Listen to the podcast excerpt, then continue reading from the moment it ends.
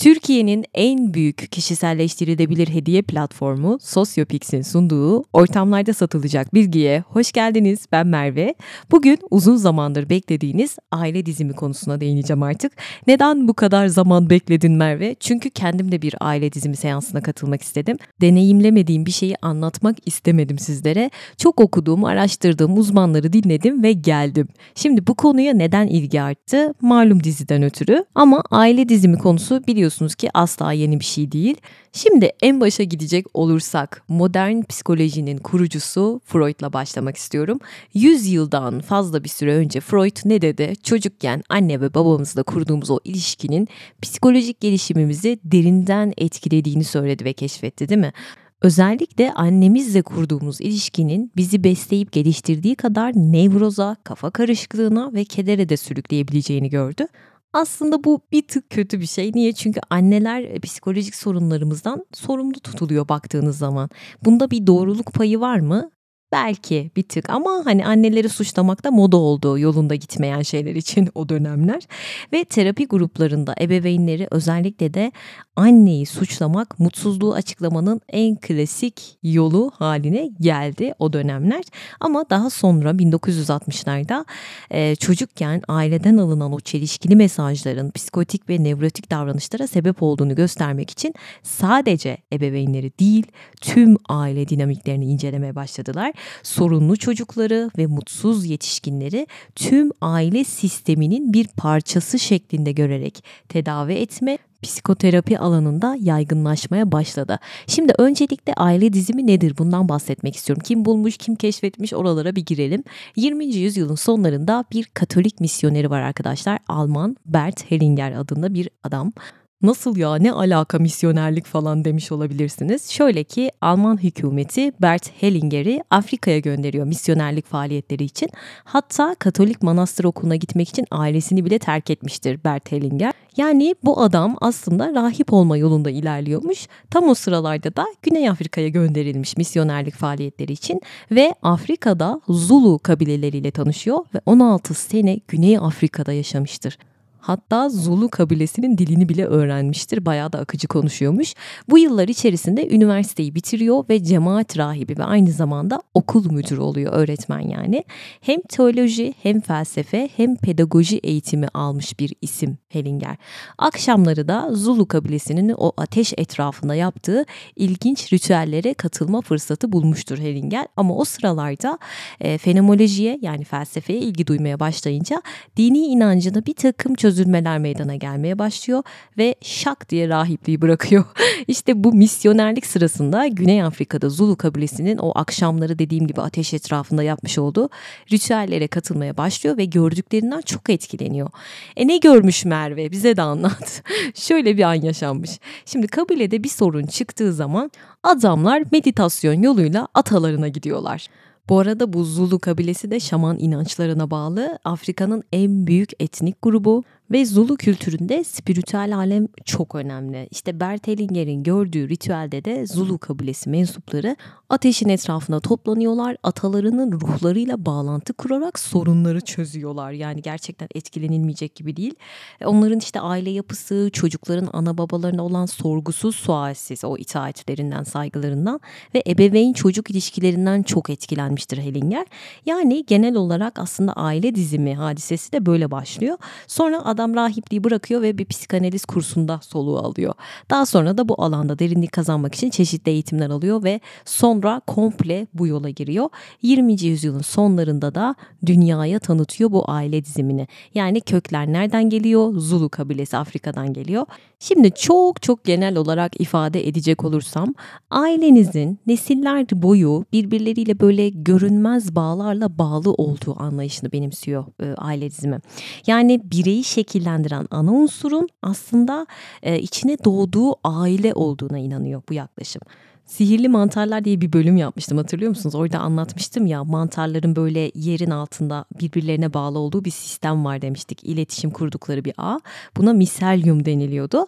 Tıpkı onun gibi arkadaşlar aile dizim. Yani benim kafamda o canlanıyor. Yani şunu demek istiyorum. Biz de aslında o mantarlar gibi aile sistemimizdekilerle kadersel olarak bağlıyız. Mantarlar miselyumla bağlı, biz de bu şekilde bağlıyız. Şimdi şöyle düşünmüş olabilirsiniz. E Zulu kabilesinin olayını direkt bize mi taşımış diye düşünenler olacaktır. Hayır, Zulu ritüellerini alıyor, çeşitli terapistlerin yaklaşımlarıyla birleştiriyor ve kendine has bir Hellinger modeli oluşturuyor. Şunu da söylemeden geçmek istemiyorum. 90'ların sonuna doğru bir dergi röportajında Hellinger tüm dünyanın dikkatini çeken bir mevzudan bahsediyor. Diyor ki Almanya'da malum Yahudi katliamı oldu. Adolf Hitler için diyor ki o da diyor sizin gibi benim gibi bir insandı diyor ve bunu söyledikten sonra tabii ki de kıyamet kopuyor. Neden böyle bir şey söylüyor? Çünkü aile dizimine baktığımız zaman kürtaj çok önemli bir mesele arkadaşlar. Aile diziminde o sistemin bozulması vesaire e, ya da işte gönülsüz bir gebelik geçirmesi annenin. Hitler'in annesi de tam olarak böyle aslında o çocuğu doğurmak istememiş. Yani Hitler'i aldırmak istemiş hatta kürtaj olmak üzere e, hastaneye gidiyor. Ama orada karşılaştığı bir hemşire işte bu çocuğu aldırma zaten çocuklar ölüyor işte hastalıktan vesaire gibi gibi bir şeyler söylüyor ve Hitler'in annesi Hitler'i aldırmaktan vazgeçiyor ama gönülsüzde bir gebelik geçiriyor. Zaten çocuk doğduktan sonra da aralarında güvenli bir bağlanma olmuyor. Hatta Hitler'de bağlanma bozukluğu olduğunu söyleyenler de var. İşte Hellinger de bunu dile getirdiği için bayağı bir linçlenmiş. Şimdi nasıl keşfedildiğini anlattım aile dizimini. Peki aile dizimi nedir? Biraz da bundan bahsedelim. Mark Wallin diyor ki hiçbir çocuk bomboş bir hard diskte doğmaz. Bu şekilde dünyaya gelmez. İçinde bir sürü işletim sistemi var. İşte bu işletim sistemi dediği de aileden getirdiği travmalar olabilir diyor. Burada hemen bir parantez açmak istiyorum. Bakın travma diyorum. O yüzden lütfen aile dizimiyle alakalı bir şeyler yaptıracaksanız bu işin ehli olan birilerine gidin ve yıllarını vermiş biriyle çalışın derim. Çünkü katarsise girme durumunuz var. Eğer bir nevrozunuz varsa bu açığa çıkabilir. Travmanız daha da derinleşebilir. Çünkü öyle bir şey bu. Hani en başta dedim ya ben de bir seansa katılmak istedim. Ondan sonra bu bölümü çekeceğim demiştim. Neler yaşadığımı eminim merak ediyorsunuz. Size şöyle söyleyeyim. ben ben danışan olarak katılmadım. Hani böyle tiyatro yapan bir ekip olduğunu düşünüyorsunuz ya orada. Halbuki öyle bir şey yok.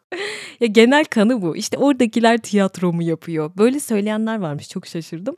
Neyse işte giderken şey diye arkadaşımla konuşuyoruz. Dedim ki ben dedim kendi bir yerlere atıyormuşum. Uçan adam Sabri gibi. Öyle gittim. Ondan sonra dedim ki işte ağlıyormuşum, şöyle yapıyormuşum falan diye senaryo yazıyorum. Arkadaşım da diyor ki Merve olabilir yani her şey olabilir. Ve gerçekten en çok ağlayan ben oldum. ben ağlıyorum, danışan ağlıyor. Bakışım bakışım. Ya, o kadar büyük bir acı hissettim ki içimde. Çok enteresan bir şeydi ya. Böyle kesinlikle tiyatro değil onu söyleyeyim. Ee, nasıl anlatabilirim? Karşındakinin acısını, yüreğinde hissediyorsun o anda. Çok garip bir duyguydu. Ha bir de şöyle bir şey oldu. Ben ısrarla böyle danışan kişiye arkamı dönmek istiyorum. Orada biz beş kişiyiz. İşte herkese bir rol veriliyor ama kim hangi rolde olduğunu bilmiyor. İşte kimi anne oluyor, kimi baba oluyor ama kimse bilmiyor rolünün ne olduğunu. Sadece hislerle hareket ediyoruz. Ne hissediyorsun? İşte yakınlaşmak ister misin? Uzaklaşmak ister misin? Gibi gibi gibi sorular soruluyor. Ben ısrarla danışana arkamı dönmek istiyorum. Sonra en son işte ben katıla katıla ağladım böyle. Çok kötü oldum. E, çıktım seanstan. Dedim ki ben neyi temsil ediyordum? Meğersem danışan kişinin hayat sevinciymişim ben. Arkamı dönmek istiyorum. Çok enteresan bir deneyimdi benim için. Bir de ben çıktım işte aile diziminden hemen arkadaşlarımı arayacağım anlatacağım falan o kafadayım. Sonra bana dediler ki hayır en az bir hafta hiç kimseyle konuşmaman lazım bu konuyu. Fight Club kural bir. burada yaşanan burada kalır. o yüzden uzun bir süre sizlere de anlatamadım. Neyse kısmet bugüneymiş ama yine de çok konuşmamak lazım. Bir de keşke dedim aile dizimine gitmeden önce arkadaşımla bir fotoğraf çekseydim. Bir de çıktıktan sonra çekseydim. Böyle makyajlar akmış. Halimiz o kadar komikti ki yani anı olarak kalırdı. Çok güzel olurdu. Ama unuttum. Ve çekseydim kesinlikle Sosyopix'ten bastırıp buzdolabıma asardım. Evin her yerinde zaten Sosyopix'in pola kartları var. Abartısız her odada. Yıllardır Sosyopix'ten fotoğraf bastırıyorum. Bu bölümde de destekçim oldukları için aşırı mutlu oldum. Türkiye'nin en büyük kişiselleştirilebilir hediye platformu arkadaşlar Sosyopix. Açıklamalara zaten bir link bırakıyor olacağım. Artık böyle arkadaşımın doğum günü geliyor. Acaba ne yapsam? Sevgilime ne hediye alsam? Aa yeni yıl geliyor. Derdine son. Sosyopix'e bakmanız yeterli. O kadar söylüyorum. Fotoğraf baskısından tutun tak takvimler, süper hediye kutuları, albümler. Yani sevdiklerinize alabileceğiniz en anlamlı hediyeler Sosyopix'te %100 mutluluk garantili hediye platformu arkadaşlar. Alırım bir teşekkürünüzü bundan sonra. Şiddetle öneriyorum ve Sosyopix'i çok seviyorum. Arkada arı gibi çalışan bir ekip var biliyorum. Buradan hepsine teşekkür ediyorum. İnanılmaz hızlılar. Hatta e, konumuz malum aile dizimi. Atalarımızı onurlandırmak istiyoruz diyenler de buradan aile büyüklerinin fotoğraflarını çok güzel bir şekilde albüm yapabilirler. Bu da bir çeşit atalarımızı onurlandırmak bence. O zaman hadi devam edelim. Artık aile diziminden bahsetmek istiyorum. Neymiş bu aile dizimi? Şöyle ki şimdi herkesin bir anne babası var değil mi? Bu evrensel bir gerçek ve birçoğumuz bunu kanıksıyoruz. Hatta çoğu zaman tamamen unutuyoruz. Onları siliyoruz, küsüyoruz vesaire. Ama onlarla olan ilişkimiz aslında hayatımızdaki en önemli iki ilişki. Dünyaya ve fiziksel bedenlerimize yani hayata onlar aracılığıyla geliyoruz. Onu sevsen de, sevmesen de, görüşsen de, görüşmesen de her ne bağın olursa olsun sen onlar aracılığıyla bu hayata geldin. Osho'nun bu konuda söylediği bir söz var. Der ki varlığınızın yarısı annenizin, yarısı da babanızın bir parçasıdır. Onlar sayesinde buradasınız. Onlar olmasaydı siz de olmazdınız. Başınıza gelen her şeyin sebebi bir şekilde onlardır. Herkes bunun farkına varmalıdır diyor. Yani farkında olsak da olmasak da hepimiz ebeveynlerimize derinden bağlıyız. Onları seviyoruz, kızıyoruz. Kimimiz annemizi, babamızı yanımızda istiyoruz. Kimimiz onlardan uzaklaşmak için elimizden geleni yapıyoruz. Yani ebeveynlerimize karşı hiçbir şey hissetmediğimiz, e, tamamen kayıtsız olduğumuz anlar da var bunu çok az kişi yapabiliyor. Ama aslında aile ya tüm acıların kaynağı arkadaşlar ya da e, sağlıklı bir toplumun ve yıllardır bilimsel çalışmalara konu olmuş o aile ilişkileri dinamiklerinin temeli. Bunu yatsıyamayız. İşte Bert Hellinger tarafından geliştirilmiş bu sistem dünyaya yayılıyor arkadaşlar. Yeni bir terapi yöntemi olarak benimseniyor ve bu yöntemin özünde tüm aile dinamiklerinin temelinde yatan ve tüm kültürlerde aynı olan temel yasaların keşfi var. Bunlardan oluşuyor. Aile dizimi dediğimiz şey aslında şu kısaca bizimle atalarımız arasında olan etkileşim bir aile sistemimiz var ve bu aile sisteminde bir yerde blokaj olabiliyor, bir tıkanıklık oluyor. Ondan da bahsedeceğim az sonra. Aile sistemi dediğimiz şey de yedi kuşak atalarımız arkadaşlar. Yani bu yedi kuşak atalarımızın başına ne geldiyse ya da çekirdek ailemizin bize bir şekilde sirayet ediyor. Kuzenler hariç bu arada. Yani kısaca ya ailenizde ya da sizden daha önceki atalarınızda işte yaşanan göç olabilir, travma olabilir, bir haksızlığa uğranmış olabilir, yok sayılmış olabilir. Herhangi bir intihar vakası yaşanmış olabilir, ölüm, ani bir ölümden bahsediyorum, travmatik bir ölüm, kötü bir kaza, suç işlemi olabilir, bir cezaevine girme.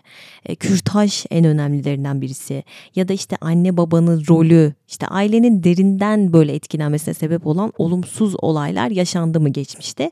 Eğer yaşandıysa ve bu o aileyi çok travmatik olarak derinden etkilediyse işte orada bir kopma oluyor arkadaşlar. Aile diziminde bir bozulma oluyor.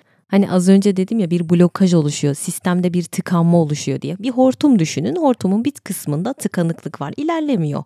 İşte bu bunu buldurmaya çalışıyor aile dizimi size. Benim böyle kafamda oturttuğum bir şey var bilmiyorum doğru mu aile dizimi için öyle düşünüyorum. Mesela işte biz beş kişilik bir aileyiz diyelim. Aile demek hani sevgi bağıdır ya böyle el ele tutuşmuşuz aramızda bir sevgi akışı var el ele tutuşuyoruz. Ama aramızdan biri travmatik bir şekilde ölüyor ve bir kopma oldu fark ettiniz mi? Artık el ele tutuşuyorduk ama biri travmatik bir şekilde öldü. Sevgi akışı orada kesildi. Tıpkı böyle bir elektrik kablosunu ortadan makasla kesmiş gibi düşünün. Bir anda o akımı kesiyorum ben. İşte o blokajı, o kesik hattı bulmaya çalışıyor diye düşünüyorum aile dizimi. Zaten terim olarak ilk defa Adler tarafından kullanılıyor 1927'de. E, o da aile sistemindeki her üyenin görevini tanımlamak için kullanmıştır bu ifadeyi. Adler aileyi böyle ebeveynlerden, çocuklardan ve geniş aile üyelerinden oluşan e, bir takım yıldız gibi görüyor arkadaşlar. Sonra 90'larda da zaten Almanya'da terapi olarak uygulanmaya başlanıyor ve ailenin nesiller boyunca birbirlerine görünmez bağlarla bağlı olduğu anlayışına dayanıyor. Yani aileyi bir bir bütün olarak aynı ruha sahip olarak görüyor. Dolayısıyla ne oluyor? Bireyi de içine doğmuş olduğu aile şekillendiriyor değil mi? Yani aile sistemimizdeki herkes birbirine kadersel olarak bağlı. Burası çok önemli. Hatta Bert Hellinger psikolojik rahatsızlıkların büyük ölçüde kök aileden kaynaklı olabileceğini söyler. Şöyle de spiritüel bir tarafı var katılırsınız katılmazsınız. Ruhsal tekamül sürecinde ruhun bedenlendiği ailedeki her birey birbirini seçerek gelmiştir. Neden? Çünkü birbirlerinden öğrenmeleri gereken çok şey vardır diye düşünülüyor. Bir de aile diziminde çok önemli kavramlar var. Onlara da değinmeden geçmek istemiyorum. Ama şöyle de bir şey var. Bu böyle bir podcastla anlatılacak bir şey değil. Yani yüzeysel bir şey değil. Aslında çok derin bir mevzu. Ben sadece anladığım kadarını sizlere aktarmaya çalışıyorum. Buzdağının görünen kısmı diyelim. Öncelikle bağlar ve ilişki dediğimiz bir olay var. Bu şu demek aile üyelerinin birbirlerine olan derin sevgi bağı. Aile üyelerinin işte alma verme dengesi ya da aileden birinin kaybının dengelenmesi gibi durumlarda yani aile düzenini etkileyen bir aile bilinci var burada ve bu şekilde birbirlerine bağlılar. Bunu temsil ediyor aile üyelerinin birbirlerine olan bağlılıkları. Sıra ve düzen dedikleri de kronolojik bir sıra burada kastedilen. Yani ailedeki hiyerarşik düzenden şeylerden bahsediyorlar. Mesela önce doğanın sonra doğanlara karşı olan bir önceliği varmış. Hatta işte eşinizin sizden önceki eşi varsa bile bu da sıra düzenine giriyor. Kardeşlerin doğum sırası ki Adler de bunu söyler. Doğum sırasının e, çocuğun kişiliğini ve davranış kalıplarını etkilediğini söyler. Yani sıra ve düzenden kasıt şu demek. E, bu sıraların, bu düzenin korunması gerek demek. Ailede her ne olursa olsun hiçbir üye dışlanamaz ve hiçbir üye sistemdeki yerini reddedemez. Bu sıra bozulursa aşağıdaki nesiller bunun bedelini ödemek durumunda kalır.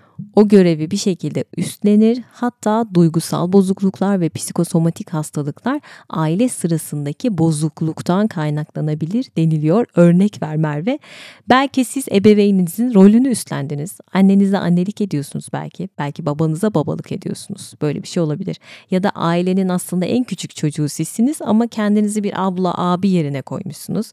E nedir Merve öyle yapsam ne olur? Bilinçsizce yapıyorum bunu ama ne oluyor ki yani demiş olabilirsiniz. Bu da başarısız olma dürtüsüyle hayatınız hayatınız boyunca hareket edebilirsiniz. Mutsuz olabilirsiniz. Aile dizimine göre söylüyorum. E, daha bir sürü bir sürü şey var. İşte bu sıra ve düzen çok önemli. Onu bozmayın diyorlar. Alma verme dengesi de çok önemli zaten aile diziminde. O da şu demek, ebeveynin çocuğa vermesi, çocuğun da bunu talep etmesi ve alması, alma verme dengesi. Siz anne babanızdan almanız gerekenleri yeterince alabilirseniz hayatınızda sağlıklı bir şekilde ilerleyebilirsiniz. Ve siz de e, o aldıklarınızı kendi çocuklarınıza aktarabilirsiniz. O akış olur. Sadece anne baba için değil çiftler arasında da bu var. Sistemik karmaşıklık dedikleri bir şey var aile diziminde. Bu da şu demek farkında olmadan aileden birinin kaderini devralmış olmanız. Yani sizden öncekilerden, atalarınızdan aldığınız borçlar ve yükler.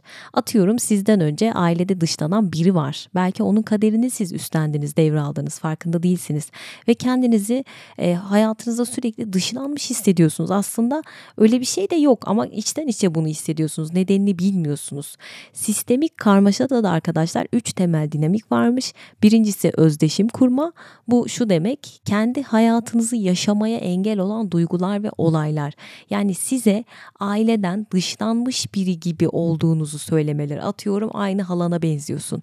Aynı annene benziyorsun. Dışlanmış ama aslında. Ve siz o dışlanan kişiyle e, işte atıyorum halanızla, dedenizle her kimse onunla özdeşim kuruyorsunuz farkında olmadan ve o acı çeken kişinin enerjisini bedeninizde muhafaza ediyorsunuz farkında olmadan kendinize gitgide yabancılaşıyorsunuz. Neden? Çünkü sistemde bir karışıklık var.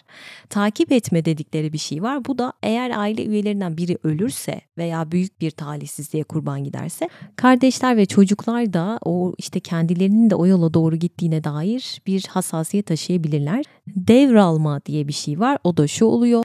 Ebeveynler eğer bir başkasını takip ediyorsa, onun talihsizliğine doğru gidiyorsa bu noktada çocuklar devreye giriyor ve o denge arayışını üstlenmeye çalışıyorlar. Senin başına gelen benim başıma gelsin mantığı. Bu da bu oluyor. Kesintiye uğramış erişimde çocuğun e, ebeveynle yaptığı sevgi girişimleri karşısında bir duvara çarpması ve o sevgiyi tam olarak temin edememesi ve dolayısıyla içine kapanması, e, acı çekmesi ve yani çocuğun verme eyleminin takdir edilmemesi. İşte orada yine bir sevgi akışı kesintisi var, blokaj var ve sevgi orada geriye doğru akmaya başlıyor. Şimdiki zamana akmıyor ya da o çocuğun ilerideki kuracağı ailede de akmıyor. Kendi çocuğuna bir akış yok. Kesilmiş çünkü. Ve o çocuk daha fazla acı çekmemek için kendini ebeveyninden uzaklaştırıyor. Hatta Bert Hellinger diyor ki çoğu duygusal acının temelinde bu vardır. Kesintiye uğramış sevgi vardır ve bu kuşaklar boyu aktarılır diyor. Çok çarpıcı. Bir de epigenetik mevzusu var. O da şöyle annemizin DNA'sı ile babamızınki birleşiyor ve anne karnında o DNA'nın tamamı silinmiyor. %10'luk bir bilgi bize geliyor silinmeden kalıyor. İşte sen onun izini taşıyor olabilirsin diyorlar. Yani yetişkinlik döneminde deneyimlediğin şey e, hücre belleğinde hücre bilgisi olarak taşıdığın şey olabilir diyor aile dizimi. Peki aile diziminin psikolojiden farkı ne? Zaten baştan beri anlattıklarımdan fark etmişsinizdir. Aile diziminde bir aile sistemi var. Yani sen ailenin içerisinde değerlendiriliyorsun ama psikoloğa gittiğinde sadece sensin. Tabii ki diğer dinamiklere bakılıyor ama burada odak noktası aile işte e, ataların bunlar var. Bir de aile dizimindeki sistem dedikleri bir olay var. Bu da şu demek oluyor arkadaşlar. Sen nasıl dünyaya geldin? Annen nasıl bir gebelik geçirdi? 2-3 yaşında neler yaşadın? Yani varlığında araştırılan aşamalar var. Bu noktalar çok önemli. Çünkü bunlar kişinin varlığını nasıl gördüğünü aslında bir yerde sorguluyor. Sen tekne kazıntısı mısın? Kendinden önce işte annenin bir kürtajı olmuş mu? Kendinden önce ölü bir doğum var mı? Ailenizde dışlanan biri var mı? Bunlar psikolojinin alanına girmiyor. Bir de sıra düzeni dediğimiz olay var. Hani erken gelen öncedir dedik ya. İlk doğan kim? Bunu sorguluyor mesela. Ve ya da işte bu çocuk doğdu ve daha sonra vefat etti. Sonra diğer çocuk doğdu. İkinci çocuğun ruhunda ilkinin izleri var mı diye bakıyor aile dizimi. Hatırlıyorsanız Van Gogh bölümünde böyle bir şeyden bahsetmiştim. İşte Van Gogh'un e, abisi ölüyor ve onun adını Van Gogh'a veriyorlar ve ömür boyu onun yükünü üstünde taşımış. Türkiye'de de bunu çok yaparlar Anadolu'da. Önceden yapıyorlardı şu an var mı bilmiyorum. Bir çocuk doğup öldüğü zaman e, onun nüfusunu hemen ondan sonra gelene veriyorlar. Ama aile diziminde bu bir saygısızlık anlamına geliyor. Sen o atanı onurlandırmıyorsun anlamına geliyor. Sen bir kaybı yok sayıyorsun ve bu yeni doğan çocuğa sıkıntı yaratabiliyor. Önüne engel blokaj koyabiliyor. Dolayısıyla biz e, bu onurlandırılmayan insanların da yüklerini taşıyor olabilirmişiz. Yani psikiyatri neyle ilgileniyor arkadaşlar? Psikolojiyle değil mi? Ruhsal bir sorunumuz var. Gidiyoruz. Bir travmam var. Gidiyorum anlatıyorum. Onlar benim geçmişimle ilgileniyor. Yani ben doğduktan sonraki geçmişimle ilgileniyor. Ama aile dizimi içine doğduğumuz ailenin geçmişine bakıyor. Zaten burada ayrılıyor ailemin, atalarımın geçmişinde neler yaşandı, onların travmalarının izini sürüyor. Yani anne babanın seni nasıl dünyaya getirdiği, o süreçte neler yaşadığı seni de etkileyebiliyor. E, sonuç olarak ne bileyim hayatında köklenme sorunu yaşayabiliyorsun. Kısırlık olabiliyor, bolluk bereket sorunları olabiliyor. Yani gördüğünüz gibi aile dizimi sadece sizi kapsamıyor. Ailenizi birkaç nesli kapsayabilecek bir çalışma. Ama şöyle bir şey var. Danışanlar dediğim gibi bir birey gibi ele alınmıyor. Siz sistemin bir parçası olarak değerlendiriyorsunuz. Bir bağlam içindeki bileşen olarak ele alınıyorsunuz. Yani yaptığınız eylemler her neyse davranışlar ya da işte hastalıklarınız bunlar direkt sizin açınızdan ele alınmıyor. Bu çok çarpıcı.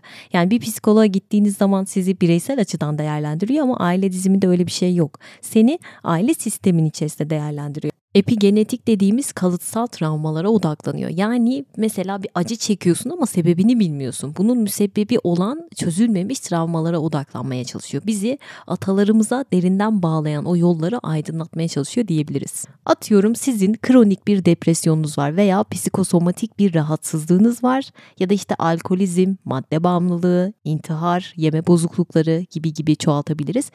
Bunların sebebini direkt sizde aramıyor, aile köklerinize iniyor. Nesiller arası sistemik devir almaların sonucu diyor buna. Şöyle de bir şey var. Sadece böyle aile içinde karşılaşılan sorunlar mı aile dizimini ilgilendiriyor? Hayır. Aslında ailenizde hiçbir alakası yokmuş gibi görünen bir sorun da yaşıyor olabilirsiniz. Belki doğru aşkı bulmakta zorluk çekiyorsunuz ya da devam eden ilişkinizde sürekli problemlerle karşılaşıyorsunuz. Sevmediğiniz bir işte çalışıyorsunuz. Geçim darlığı çekiyorsunuz. Belki de psikosomatik nedenlerden kaynaklandığını düşündüğünüz bir hastalığınız var ya da aslında hiçbir sorununuz yok ama hayatınızın çok boş ve çok anlamsız olduğunu düşünüyor olabilirsiniz. Yani hayatınızda böyle duygusal ya da işlevsel zorluklara yol açan her şeye aile dizimiyle bakılabilir diyorlar. Çünkü bu psikolojik sorunların birçoğunun kaynağı Çözülmemiş ailevi problemler tabii aile dizimi yapan kişilere göre. Peki amacı ne bu aile diziminin? Kısaca şöyle ifade edebilirim. Eğer bir kişi böyle aile bağlarının sebep olduğu düğümlenmelerden kurtulmak istiyorsa öncelikle ailenin kolektif vicdanını anlamalı ve buna uygun hareket etmelidir deniliyor. Çünkü ancak bu dengeler yeniden sağlandığı zaman, hesaplar kapandığı zaman, herkes ve her şey doğru yerde olduğu zaman bireysel seçimlerini düşünebilecek kadar özgürleşir kişi diyorlar. İşte aile dizimi adı verilen çalışmanın amacı da da buymuş aslında. Peki Merve bu ailede kimleri kimleri etkiliyor derseniz kardeşler, anne, baba, onların kardeşleri, anneanneler, babaanneler, dedeler, büyük ebeveynler falan derken yaklaşık 256 kişi falan oluyormuş arkadaşlar minimum. 7 kuşak atalarımızın başına ne geldiği ve aynı zamanda da çekirdek ailemiz dediğim gibi kuzenler sisteme dahil değilmiş. Bir de şöyle bir detay öğrendim. Anne çocuğun kaderini etkiliyormuş ama çocuğun kaderi anne babaya tabii ki etki etmiyor sonradan geldiği için. Sadece engellilik durumu varsa veya erkenden vefat ettiyse etki ediyormuş ya da ağır bir hastalık geçirdiyse. Peki aile dizimi nasıl yapılıyor? Ondan da bahsedeyim bu teknikten. Basitmiş gibi görünüyor ama öyle değil kesinlikle. Şimdi aile dinamiğini incelemek isteyen kişi aralarından işte aile bireylerini ve kendisini temsil edecek kişileri seçeceği bir grup insanla bir araya geliyor. Ve bu kişilere hiçbir açıklama ya da hiçbir yönlendirme yapılmıyor arkadaşlar. Her birini odada istediği gibi konumlandırıyor o işte terapiyi yapacak kişi ve aile bireylerinin yerlerine geçiriyor. Ve artık böyle önümüzde baktığımız zaman bir aile portresi duruyor. Ve bu tablo sayesinde aile bireylerinin birbirlerine karşı hissettikleri yakınlık, uzaklık, e, sevgi veya küskünlük gibi hisler hakkında bir dereceye kadar bilgi sahibi oluyor o sırada benim gittiğim aile diziminde gerçekten bunu yaşadım. Çok yakın bir arkadaşımla gitmiştim. Orada tanımadığım insanlar da vardı. Normalde hani işte bir rol oluyorsunuz ya işte bir sürü oyuncu gibi diziliyoruz falan. Orada kendi arkadaşıma bir sempati duymam gerekiyor değil mi? Mantıken hani onunla göz göze bakışırken daha rahat olmam gerekiyor ama birbirimizi ittiğimizi hissettik. O da bana dedi. Ben bir itildim sana dedi. Yani bir nefret geldi. Aynı şekilde bana da geldi. Meğersem onun temsil ettiği şeyden ötürüymüş. Ama ben e, orada mesela hiç tanımadığım birine inanılmaz derecede bir sevgi hissettim o anda. Bir sevgi akışı oldu aramızda. Yine temsil ettiği kişiden ötürüymüş. Çok enteresan ya. İşte bu gruptaki temsilciler çok kısa bir süre içinde temsil ettikleri aile bireylerinin duygularını hissetmeye başlıyorlar. İşte bu gerçek aile bireylerinin geri bildirimleri sayesinde de birçok kez kanıtlanmış bir olgu arkadaşlar. Temsil ettiği aile bireyi hakkında hiçbir şey bilmeyen bir temsilci düşünün ve onun yerine aldığı kişinin e, sakatlığını bile bedeninde hissedebiliyor bir karıncalanma halinde. Çok değişik bir şey. Hatta bir keresinde danışanın büyük babasını temsil eden kişi sağ bacağında böyle çok şiddetli bir acı hissetmiş. Sormuşlar hani neden böyle bir şey oldu. Danışanın büyük babası savaşta o bacağından yaralanmış. Bunu öğrenmişler. Hatta başka bir seans sırasında bir temsilcinin boğazı acıyor. Diyorlar ki bir şey mi oldu hani ortaya çıkarmaya çalışıyorlar. E, temsil ettiği kişinin boğularak öldüğü ortaya çıkmış. Çok enteresan. E, ayrıca temsilcilerin tam da temsil ettikleri aile bireyinin söyleyebileceği sözleri böyle rastgele söyleme gibi durumlarla da karşılaşmış bu terapiyi yapanlar. Nasıl gerçekleştiğini mantıklı bir şekilde açıklayamasalar da böyle bir şey var. Yani tesadüflerle o kadar çok sık karşılaşılan bir şey ki bu aile dizimi artık böyle şaşırtıcı olmaktan çıkmış diyebilirim. Ee, yani rastgele seçilen insanlar temsil ettikleri insanların hislerine ve algılarına erişebilecek bir özel bir enerji alanında bulunuyorlar herhalde. Ve bu bir aile sisteminin enerji enerji alanına girer girmez sistem içindeki ilişkiler hakkında gerçekleri algılayabilmek gibi düşünün. E, buna morfogenetik alan diyen yorumcular da var. Bilgilendirilen alan ya da bilen alan olarak da tanımlanıyor bu. Bir de şöyle bir şey var. Seans boyunca yer değiştiriyor temsilciler e, ve kendilerine söylemeleri için çok kısa, çok basit cümleler veriliyor. Bu cümleler çok güçlü cümleler ve genellikle temsil ettikleri aile bireylerinin diğer aile üyeleri ile olan ilişkileri hakkındaki derin gerçekleri açığa çıkaracak türden e, ve bu yer değiştirme işi herkes kendini rahat hissedinceye kadar sürüyor. Mesela ben diyordum ki ben burada rahat değilim şuraya geçmek istiyorum Ya da arkadaşım mesela arkasında biri durduğu zaman çok rahatsız oldu arkasında duran kişiden. İşte o aile bireyini temsil ediyor arkasındaki kişi. Sonra arkadaşım ileri geri sallanmaya başladı. Elinde olmadan yapıyor bunları. İşte bazısı dedi ki işte kalbimde bir ağrı hissediyorum. Bazısının boğazı düğümlendi. Herkes bir, bir duygu yaşadı o anda. Diyorum ya işte çok garip yani anlatamıyorum. Hatta şöyle de oluyormuş başkalarının olmadığı bireysel seanslar oluyor. Burada da terapistler aile üyelerini temsil eden şeyler kullanıyor. Yastık olur, sandalye olur. Bizde mesela bir vazo vardı içinde güller olan. O temsil etti bir şeyleri. Ondan sonra hani böyle farklı nesneleri kullanabiliyorlar. Ama grup çalışması yapılıyorsa aile üyelerini gruptaki katılımcılar temsil ediyor. Bunların hiçbiri de bazen tanıdık olmuyor tabii ki. Peki danışan ne yapıyor demiş olabilirsiniz. Danışan da dizimi tamamlandıktan sonra oturuyor ve pasif bir gözlemci olarak izliyor her şeyi. Bizde de danışan bizi pasif olarak izliyordu. Temsilciler yerlerini alıyor ve aile üyeleri arasındaki belirli ilişkiler yavaş yavaş gün yüzüne çıkmaya başlıyor. Bir de aile dizimi tek seanslık bir yöntem olduğu için belirli bir zorluğu var tabii ki ya da kişisel bir meseleyi böyle detaylı bir şekilde parça parça ele alan o diğer terapi çeşitlerinden farklı. Yani sürekli yıllar boyunca her hafta seansa falan gidemezsiniz. Burada dizimin amacı danışanın içindeki o gerçeklikle bağlantıya geçmesi ve diğer aile üyeleriyle ne şekilde düğümlendiğini anlamasına yardımcı olmak. Ve amacınıza ulaştığınız anda da çalışma sona eriyor. Daha sonra da artık artık psikologla devam ediyorsunuzdur herhalde. E, bu yani şuna benziyor. Hayatımıza yeniden yön vermek ya da yepyeni bir bakış açısı kazandırmak gibi içsel bir dönüşüm başlatan bir şey ve bu noktadan sonra geri kalan detaylar zaten kendiliğinden bir şekilde çözülecektir. Bir de özellikle e, orijinal ailede de çok fazla böyle karmaşık ilişki varsa önemli sorunlar tek bir seansta tabii ki çözümlenmeyebilir. Böyle durumlarda ikinci, üçüncü seanslar yapıyorlardır. Ama siz temsilci olarak katılmak istiyorsanız tabii ki yüzlerce seansa katılabilirsiniz. Hatta ben temsilci olmayı çok sevdim. Vaktim olsa her gün gidip temsilci olacağım. o derece.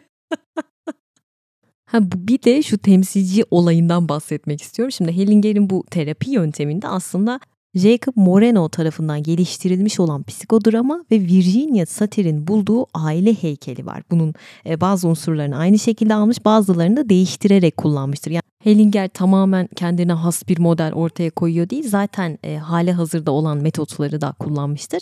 Psikodrama danışanın çocukluk yıllarındaki o duygusal problemleri sahneleme yoluyla açığa çıkaran bir şey.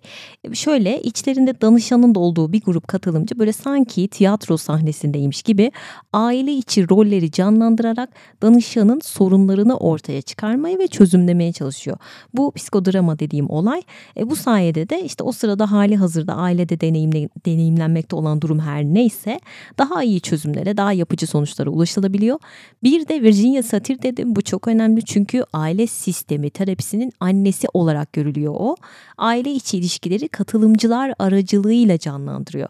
Ama çok daha sembolik bir biçimde şöyle ki e, insanların arasındaki mesafenin onların e, duruşlarının ilişkileri hakkında bize ipucu verebileceğini ortaya atan ilk isim de Virginia Satir arkadaşlar. E, aslında şöyle çalışmalarına gerçek aile üyelerini kullanarak başlamış ama bir gün bir danışanın aile üyelerinden birisi terapiye gelmiyor ve onun yerine onu temsil edecek birini kullanmak zorunda kalıyor ve böylelikle de o kişinin aile üyesinin duygularını aynı şekilde hissedebildiğini fark ediyor. Yani olaylar böyle gelişmiş. Normalde ilk başta gerçek aile üyeleri geliyormuş ve Hellinger gerçek aile üyeleri yerine yalnızca temsilcileri kullanmıştır. Hatta danışanın kişisel yorumundan etkilenmeden içlerinden geldiği gibi hissetmelerine izin vermiştir. Bu şekilde de satirin görüşlerini genişletmiştir. Bunlara ek olarak da transaksiyonel analizin kurucusu Kanadalı bir psikiyatrist var arkadaşlar Eric Byrne. Onun çalışmasından da yararlanmıştır. Byrne der ki herkesin çocukluğunda yazdığı gizli bir hayat senaryosu var. İşte buna göre hayatınızı yaşıyorsunuz. Ve bu senaryonun bilincine vardığınız zaman, gün ışığına çıkardığınız zaman bunu değiştirilebileceğini keşfetmiştir. Ama Hellinger der ki bu senaryonun önceki nesillerden devralınıp sanki kişiye aitmiş gibi sahiplenilebileceğini fark ediyor. Ama Byrne kişisel yaşamın ötesini irdelememiştir. Şimdi şöyle kısa kısa örnekler vermek istiyorum anlamanız için. Mesela e, pek de önemsemeden birçok kez kürtaj yaptırmış olan bir kadın bu eylemlerini dengelemek üzere ileriki yıllarda rahim kanseri olabilir. Eşini ve çocuğunu ortada hiçbir sebep yokken terk eden bir baba bir daha asla yeni bir eş bulamayabilir. Ya da daha genel anlamda düşünecek olursak bize ne kadar kötü davranmış olurlarsa olsunlar eğer ebeveynlerimizi reddedersek eninde sonunda kendimizi bir şekilde cezalandırabilir ve acı çekerek bedel ödeyebiliriz aile dizimine göre. Ama şu da var sadece kendi eylemlerimizi değil bizden önce gelen nesillerin eylemlerini de dengelemek zorunda kalabiliriz. Atıyorum kız kardeşleri evlatlık verilmiş bir babanın oğlu gidip bir yetimhane kurabilir farkında olmadan. İnsanları sömürerek para kazanan e, bir insan sürekli para kaybedebilir ya da işte cinayet işlemiş birinin soyundan gelenler intihara meyilli olabilir. Buna dengeleme ihtiyacı diyorlar ve bir sonraki nesli etkileme ihtimali eylemlerin şiddetine bağlı olarak değişiyor. Örnek ver Merve derseniz Kennedy ailesine örnek verebilirim. Marilyn Monroe podcastında da anlatmıştım. Bu öyle bir aile ki e, içinden bir başkan, üç senatör ve birkaç politikacı çıktı ama aile öyle bir dağıldı ki yani bir şehir nüfusunu yaşayacağından çok daha zamansız ölümler, skandallar ve ciddi trajediler yaşamış bir aile ve aile dizimine göre Kennedy ailesinin sonradan gelen üyelerinin kendilerinden önce gelenlerin eylemlerini dengelemeye çalıştığını söylüyorlar. Acaba en başa gitseler sorun neredeydi çok merak ediyorum. Yani şöyle bir şey bu arkadaşlar. Önceki nesillerden gelen biri davranışlarının sorumluluğunu üstlenmemişse denge yasası devreye giriyor ve bunun bedelini sonraki nesillerden gelen birine ödetebiliyor. Ya da kolektif vicdan diye bir şey var. Diyelim ki çok genç yaşta vefat eden bir amcanız var. Eğer babanız amcanızı böyle hem kardeşi hem de içten bir veda ile uğurladığı ölmüş bir yakın olarak görüp kabul ederse, ona saygı duyarsa e, bunun sizin üzerinizde olumlu bir etkisi olur. Ama Tam tersi babanız amcanızı görmezden gelmeyi seçtiyse ya da amcanız ailenin geri kalanı tarafından unutulduysa bu durumda üzerinizdeki etkisi olumsuz olabilir. Yani kolektif vicdan yasalarına göre aile bireyi ölmüş bile olsa tanınmalıdır. Bu yüzden sizi amcanızla özdeşleşip onu aile sistemi içerisinde temsil etmeye mecbur bırakabilir ya da hastalıklardan bahsedecek olursam genellikle şöyle aile sistemi içerisinde dışlanmış olan biri varsa eğer e, hastalıktan kurtulma çabası aile sistemi içerisindeki o dışlanmış bireyden kurtulma çabasına fazlasıyla benziyormuş. Bu çok enteresan geldi bana ve e, bu açıdan baktığımız zaman hastalık aslında kolektif bilincin iyileştirme çabası. Hastalığı olduğu gibi kabul edip ona kalbinizde yer açın diyorlar. Bir anlamda dışlanmış kişiye kalbinizde yer açın diyorlar. Mesela hastalıkla ilgili şöyle bir örnek vereyim. Yahudi ataları olan bir danışan geliyor ve hayatının çoğunu özellikle de Yahudilerin bayramı olan cumartesi günleri tutan bir baş ağrısıyla geçirmiş bu adam. Pek de dindar biri olduğunu düşünmüyor. Yahudi atalarını da önemsemiyor bu arada. Ve şu çıkıyor ortaya çalışmalar esnasında. Büyük annesinin Polonya'daki soykırımdan kaçtığı ve birçok aile üyesini e, söz konusu soykırımda kaybettiğini öğreniyor. Ve atalarını yürekten gelen bir sevgiyle onurlandırıp onlara ben de Yahudiyim dediğinde baş ağrıları kayboluyor. Hatta bir daha asla tekrarlanmamış. İşte bu vakada danışanın fiziksel semptomları ona unuttuğu köklerini hatırlatıyor. Çünkü kolektif o kadar güçlü bir şey ki bu kadar önemli olayların öylece unutulmasına asla izin vermiyor. Aslında Platon'un dediği gibi bir insan bütünü bilmeden parçasını tanıyabilir mi diyor ya Platon. O hesap diye düşünüyorum. Siz yine de benim söylediklerimle yetinmeyin. İyice böyle enine boyuna araştırın. Bu işin bir de psikolojik boyutları var dediğim gibi. Deneyimlemek isteyenler için benim aktaracaklarım bu kadar.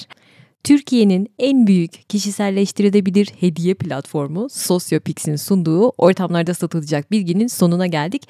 Önümüzde bir yeni yıl var arkadaşlar malum. Bu yeni yılda sevdiklerime muhteşem özel hediyeler almak istiyorum diyorsanız aşağı bırakmış olduğum linkten Sosyopix'in birbirinden güzel ürünlerini incelemeyi unutmayın. Eminim sevdiklerinize alabileceğiniz en güzel hediyeyi bu platformda bulacaksınız. O zaman bu çarşamba muhteşem bir bölümle tekrar karşınızda olacağım. Beni dinlemeyi ve takip etmeyi, bildirimlerinizi açmayı unutmayın. Hoşçakalın, kendinize iyi bakın. Bay bay.